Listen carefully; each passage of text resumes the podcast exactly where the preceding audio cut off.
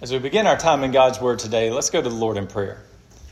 Heavenly Father, we come to you this morning thanking you for the blessings of song and prayer and scripture reading that we've already enjoyed. Lord, we know that you work through each of those things to build us up and to send us out. Lord, I pray as we spend this time in study uh, that you would open our hearts to receive the gospel, that you would unstop our ears and uh, unveil our eyes that we might see the beauty of it and that we might be changed. I pray all these things in Christ's name. Amen. I was telling uh, Bill before we got started that uh, my dog literally got a hold of my sermon this morning. I don't know if you can see that, but there's a paw print right there. And well, I, I, I was reading my sermon out in the out uh, on the patio and, and decided I'd go in for another cup of coffee. And I got to making the other cup of coffee, and I got I thought as soon as I did it, I said, I bet you that dog's got a hold of that sermon. and I go outside, and sure enough, he's laying in the grass with his paws on it, chewing at it on it. So if I mess up, it's my dog's fault. You can blame it on Fritz. That's that's that's his work today. But this morning we're going to be in Matthew chapter 13. We're going to look at verses 1 through 23 as we take a turn in a study that we've been in since the beginning of the year. We since the beginning of the year we've been looking at what it means to be a disciple. And we started uh, at the beginning of this series uh, defining the words that are used uh, in the Bible to talk about discipleship. And then, beginning with the Beatitudes that we've already been through, I decided to take some illustrations from the, the Bible uh, that point to what it means to be a disciple. And so, with the Beatitudes, really, we have the first in Matthew chapter 5, we have the first full sermon recorded of Jesus and, and, the preaching that he does on what it means to be a part of the kingdom of God. And this that we have before us today, Matthew chapter 13, is another one of those sermons, uh, a full recorded sermon of Jesus on what it means to be a part of the kingdom of God. But this sermon is a very different sermon than Matthew chapter 5. And it's by God's good plan, not my own, that we're doing this because I, at the beginning of the year, when I sat down and planned out my sermons for the year, I did not think through it this well, but God did. And, and uh, you know, when we went through the Beatitudes, as I've already said, a lot of you have said how blessed you were by that, how beautiful that was, and I felt the same way as I preached it, uh, how much it blessed me and blessed my soul. But uh, and that's good because we need to be reminded of God's blessing uh, in bringing us into the kingdom. But the sermon, the sermons or the sermon of Matthew chapter thirteen is not so pretty. I'll just go ahead and say. I know a lot of you uh, remind me quite regularly that you love a good uh, hellfire and brimstone sermon. Well, these are the hellfire and brimstone sermons, okay? So, uh, and, and you might love it. You might say you love it. We'll see after today if you love hellfire and brimstone sermons. Because Jesus is going to preach to us, and I'm going to try to match him in that intention of preaching uh, a hellfire and brimstone sermon and warning uh, those who would think that they are a part of a ki- the kingdom of God to be mindful of what it means to be a part of the kingdom of God and what being a part of the kingdom of God looks like. And so Jesus is going to preach the, this sermon that involves uh, six or seven parables, depending on how you look at it, six or seven parables or short stories or illustrations, if you will, that, that tell us what it means to be a disciple. So let's start by reading the famous parable of the sower in Matthew chapter 13, verses 1 through 23. Matthew chapter 13, beginning in verse 1, God's word says, That same day, Jesus went out of the house and sat beside the sea. And great crowds gathered about him, so that he got into a boat and sat down. And the whole crowd stood on the beach. And he told them many things in parables, saying, A sower went out to sow. And as he sowed, some seed fell along the path, and the birds came and devoured them. Other seeds fell on rocky ground, where they did not have much soil. And immediately they sprang up, since they had no depth of soil. But when the sun rose, they, went, they were scorched, and since they had no root, they withered away. Other seeds fell among thorns, and the thorns grew up and choked them. Other seeds fell on good soil and produced grain, some a hundredfold, some sixty, and some thirty. He who has ears, let him hear. Then the disciples came and said to him, Why do you speak to them in parables? And he answered them, To you it has been given to know the secrets of the kingdom of heaven, but to them it has not been given. For to the one who has, more will be given, and he will have an abundance. But from the one who has not, even what he has will be taken away. This is why I speak to them in parables, because seeing they do not see, and hearing they do not hear, nor do they understand. Indeed, in their case, the prophecy of Isaiah is full, uh, fulfilled that says, You will indeed hear, but never understand. You will indeed see, but never perceive. For this people's heart has grown dull, and their ears they can barely hear. With their ears they can barely hear. And their eyes they have closed lest they should see with their eyes and hear with their ears and understand with their hearts and turn, and I would heal them. But blessed are your eyes, for they see, and your ears, for they hear. Truly I say to you, many prophets and righteous people long to see what you see, and did not see it, and to hear what you hear, and did not understand it, or did not hear it. Hear then the parable of the sower. When anyone hears the word of the kingdom and does not understand it, the evil one comes and snatches away what has been sown in his heart. This is what was sown along the path. As for what was sown on rocky ground, this is the one who hears the word and immediately receives it with joy. Yet he has no root in himself, but endures for a while. And when tribulation or persecution arises on account of the word, immediately he falls away. As for what was sown among thorns, this is the one who hears the word, but the cares of the world and the deceitfulness of riches choke the word, and it proves unfruitful. As for what was sown on good soil, this is the one who hears the word and understands it. He indeed bears fruit and yields, in one case a hundredfold, and in another sixty, and in another thirty. So, from this passage, I want you to see two points this morning. I want you to see the boundaries of the kingdom and the blessed of the kingdom. So, first, let's consider the boundaries of the kingdom from verses 1 through 17. Uh, to understand Jesus' sermon, and most importantly, to understand his use of parables, we need to fit this sermon within its proper context. And you'll notice in verse 1, it begins by saying, The same day Jesus went out of the house. Now, this statement sets this sermon immediately following the events of chapter 12.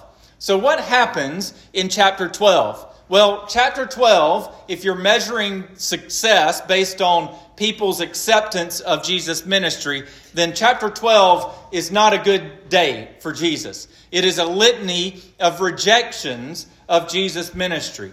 In verses 1 through 8 of chapter 12, the Pharisees take issue with Jesus' disciples picking grains of wheat on the Sabbath.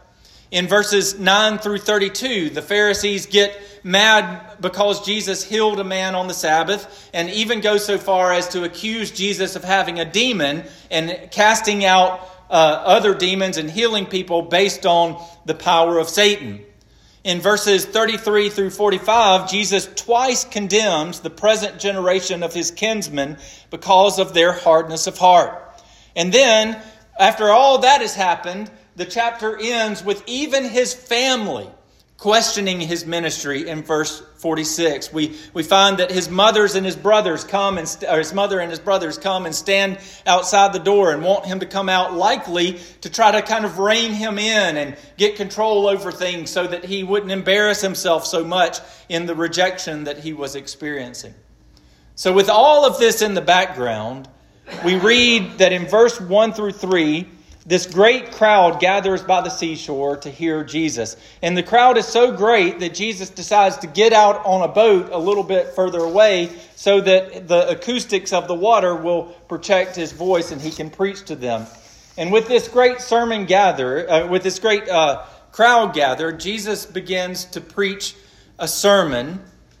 And we would assume at this moment, Jesus is going to set the record straight. Okay, he's had a whole day of people, or a whole week, or whatever time uh, time frame it took in uh, Matthew chapter 12. He's had this whole time frame where people are just rejecting him right and left, and maybe this is the opportunity. He's got this big crowd gathered. He can set the record straight. And you can imagine that that's exactly what the disciples are thinking. Okay, now he's going to tell people, just straight up, he's going to tell them that he's the Messiah. Now he's going to explain the plan for raising up an army and overthrowing the Romans. So here it comes, get ready. And then Jesus begins to preach. And in this sermon, he just starts telling stories. He starts telling stories of farming and plants and bread and treasures and fishing. And it's obvious that these stories have a meaning, but he's not being direct. He's not telling it like it is, if you will. And this is exactly the concern that the disciples have, and they bring that to him in verse 10. And they ask him, quite literally, Why are you doing this? What are you doing here? And just imagine their frustration. They've been with Jesus through thick and thin. They believe him to be the Messiah. They've seen the amazing miracles he's done. They've even been empowered by him to do miracles themselves.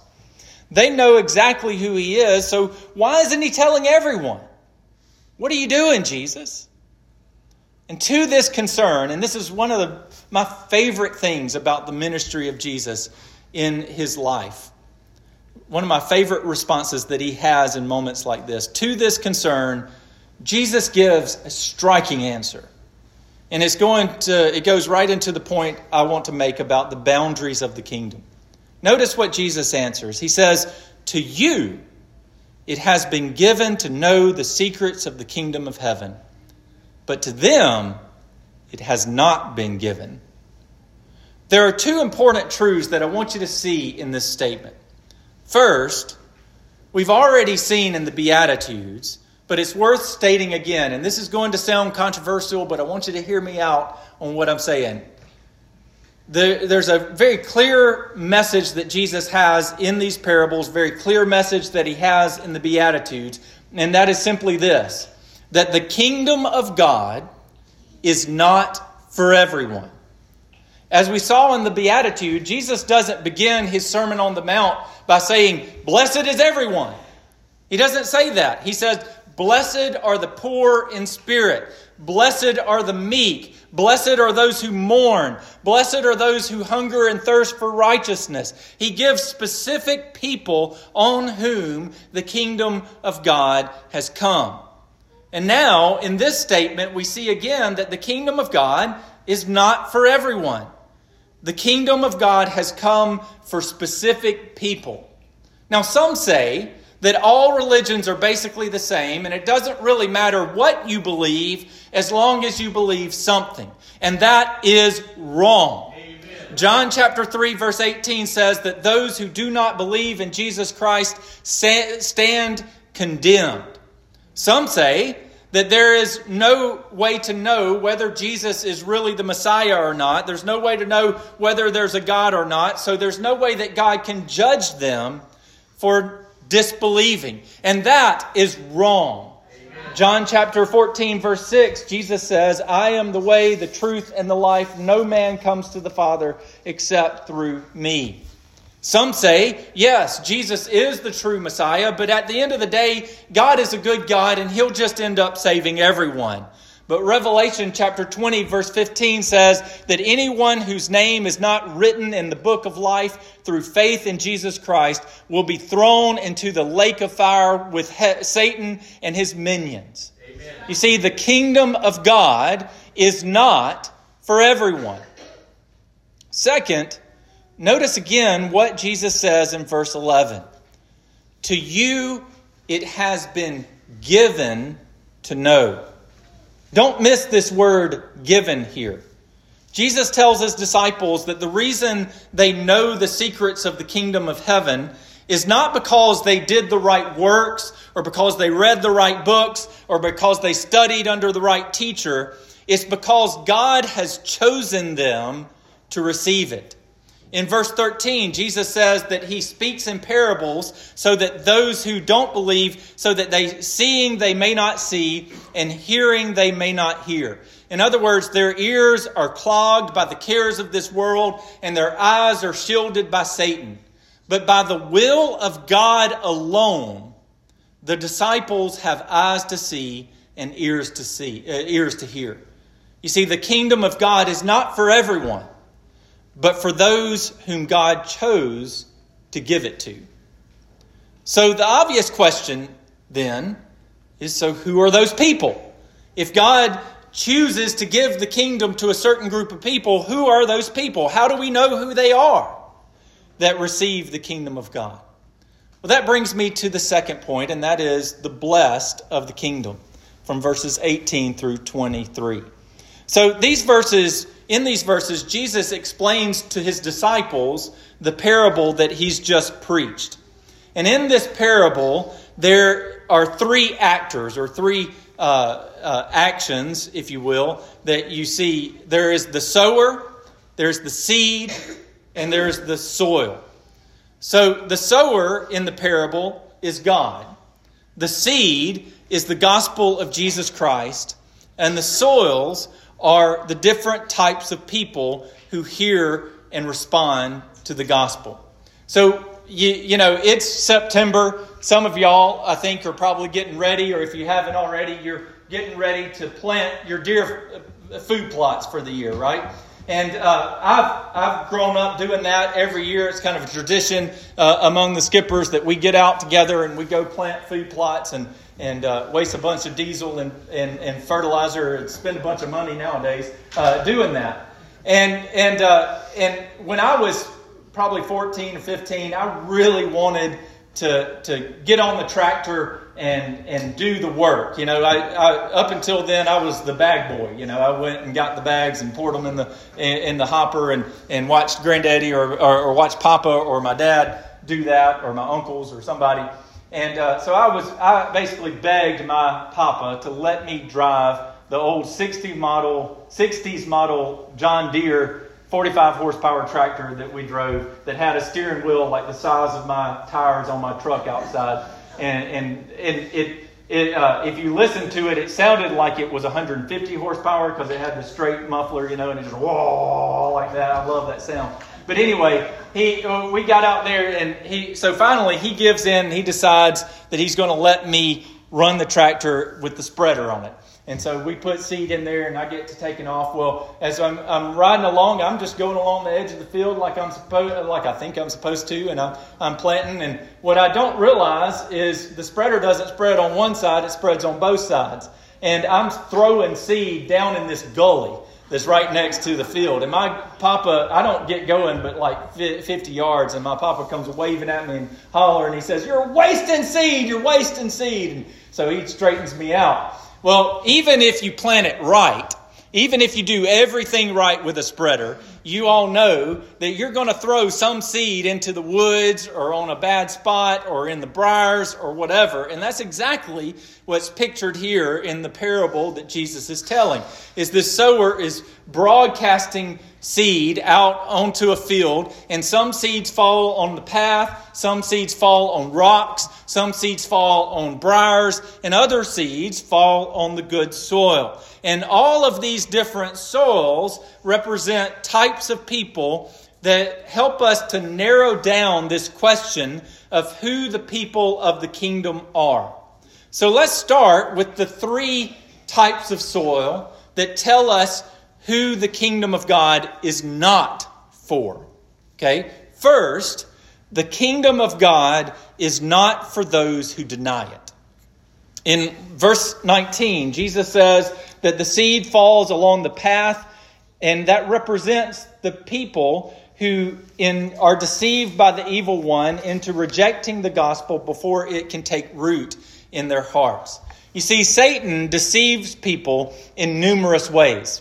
He deceives people through false religions like paganism and Hinduism and Islam. He deceives people by distorting the true religion through cults like Mormonism and Jehovah's Witness and the health and wealth televangelist. He deceives people through secularism, convincing them that the material world is all that there is and there is no need to be concerned with anything else.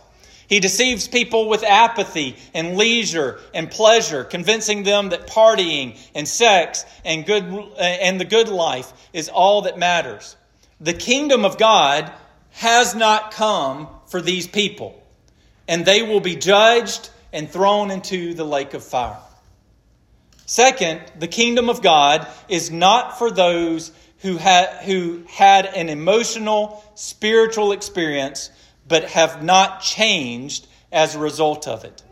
In verse 20, Jesus says that the seed that fell on rocky ground represents people who heard the gospel. And notice the phrase there it says they received it with joy. They received the gospel with exuberance. They got excited about it. They cried. They told everybody. They loved the story of Jesus. They loved the story of salvation. But catch what Jesus is saying here. A positive emotional response to the gospel does not equal saving faith. Let me say that again. I know that was loud, but let me say it again.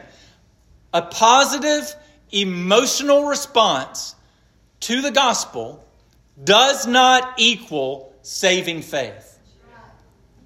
Your tear filled walk down this aisle at a revival service doesn't mean a hill of beans if all that resulted from it is you getting wet.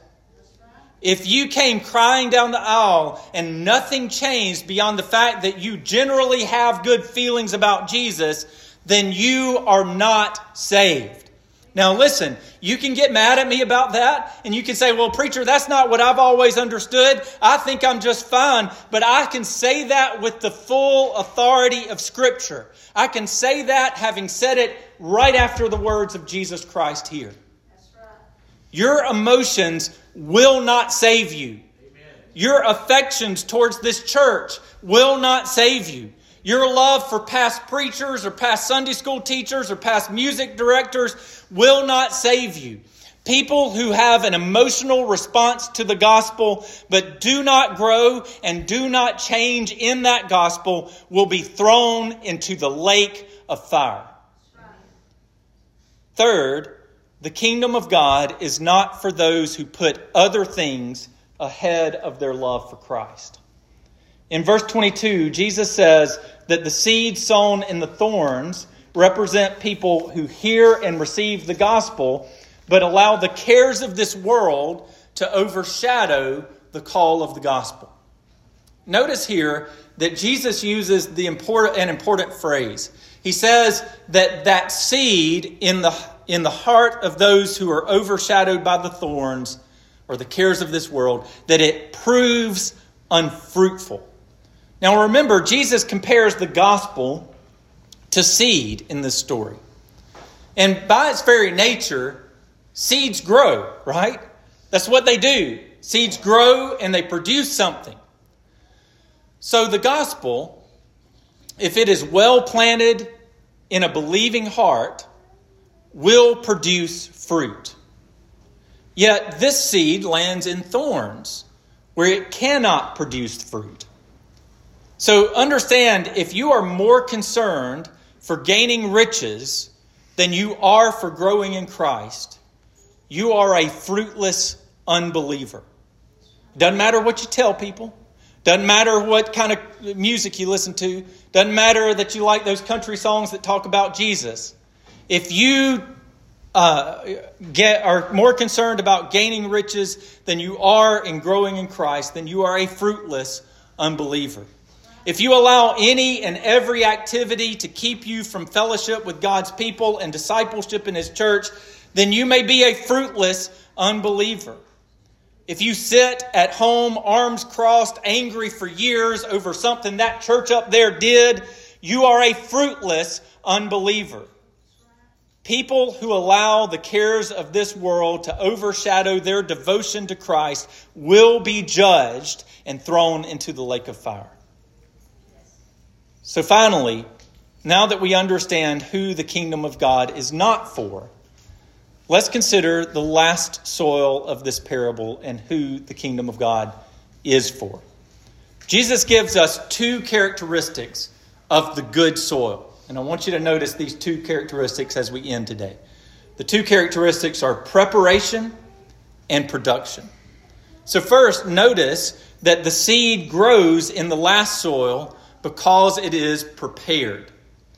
This is important lest you think that I'm saying that in order to have salvation, you need to prepare yourself or you need to do good works. I, I hope you don't hear that. I'm not saying that at all. Only what I'm saying is that the only heart that uh, has been prepared has been prepared by the work of the Holy Spirit and is ready to receive the gospel and be fruitful because of it. As Jesus has already told us, the kingdom of God is not taken, it is given. So the good soil is not good because it plowed and fertilized itself, but because the farmer has already prepared it. In the same way, the heart that receives the gospel must be prepared by God. Our ears must be unstopped and the veil that is over our eyes must be lifted. Second, the seed doesn't just grow a plant. This isn't any ornamental flower. My, my wife loves ornamental flowers. She, you know, daylilies and uh, uh, irises and all those kind of things, and they're beautiful. My my world would not be beautiful without my life, my wife. Not just to be beautiful in her own right, but also to make our house beautiful and all that. But as a man, I find it hard to justify planting a plant that doesn't produce anything. Let me just say that. She's not up here, so. Uh, but Jesus says that a seed, these seeds are not just ornamental flowers, but they produce an abundant crop. In Jesus' day, the best a farmer could hope for was about 20 times what he planted, about a 20 fold increase. But Jesus exaggerates the yield of these seeds to make a point. Even in the worst producing seed, it produces 10 times more than what could be expected on a normal harvest. So those who have true saving faith will produce fruit. And they won't just produce it some of the time. They won't just produce it because the preacher is fussing about how they need to produce fruit but they will live for Jesus Christ every day of their lives. They will not resist the call to be baptized or neglect the call to faithful worship. They will instinctively love their neighbor as themselves and love their Lord their God with all their heart, soul, mind, and strength. They will plan for their family with the first concern for how Jesus, uh, uh, for how Jesus would have them to disciple their children. They will connect with their church with the primary concerns of growing in Christ and caring for their fellow believers. Because the seed of the gospel has taken root in the prepared soil of their believing hearts, they will desire the things of God above all else, and their lives will be changed because of it. Saving faith is a faith that bears fruit. There are people for the, these are the people for whom the kingdom of God has come. These are the people whose names are written in the Lamb's book of life. These are the true disciples. Yes, we are saved by faith. We are saved by faith alone. It is not by our good works that we are saved, but by trusting in what Jesus has done. But as Martin Luther, the famous man who coined the idea or the, the phrase, uh, salvation is by faith alone. He said, salvation is by faith alone, but not by faith that is alone. Saving faith is a faith that produces fruit. And you will know them. You will know who those people are who are of the kingdom of God by their fruit. As Jesus says in Mark chapter, uh, chapter 4, when the, uh, the man, the lame man, is lowered down from the roof and the, his friends come to make sure that Jesus sees him. And, and Jesus, it says, seeing their faith, had compassion on the man. Faith, when it is a saving faith, is something that is seen. And it is seen in the fruits that his people bear. And so, this is what it means to be a true member of the kingdom of God. This is what it means to be a true disciple. And may we find ourselves in that good soil. May we find ourselves being obedient to the call of Christ and following in his way because we believe in the gospel that we have heard. Let's pray. Heavenly Father, I thank you for this word. Lord, it is a hard word, but we know that it's good.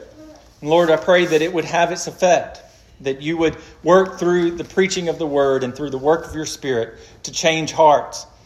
Lord, I know in any group, as we'll discuss next week, there are those who are stony hearted. There are those who are like the path that they just don't believe. There are those who at one point responded in joy, but now they realize, I, I just really don't know that I believe this. There are those who are allowing the cares of this world to crowd out their faith. Lord, I pray that you would change their hearts, that you would till the ground of their heart, that they might be awakened to the need for the gospel and the need to bear fruit. Lord, I pray that we would all be found faithful, that we would all be found fruitful as we trust in what Christ has done for us. I pray all these things in Christ's name. Amen.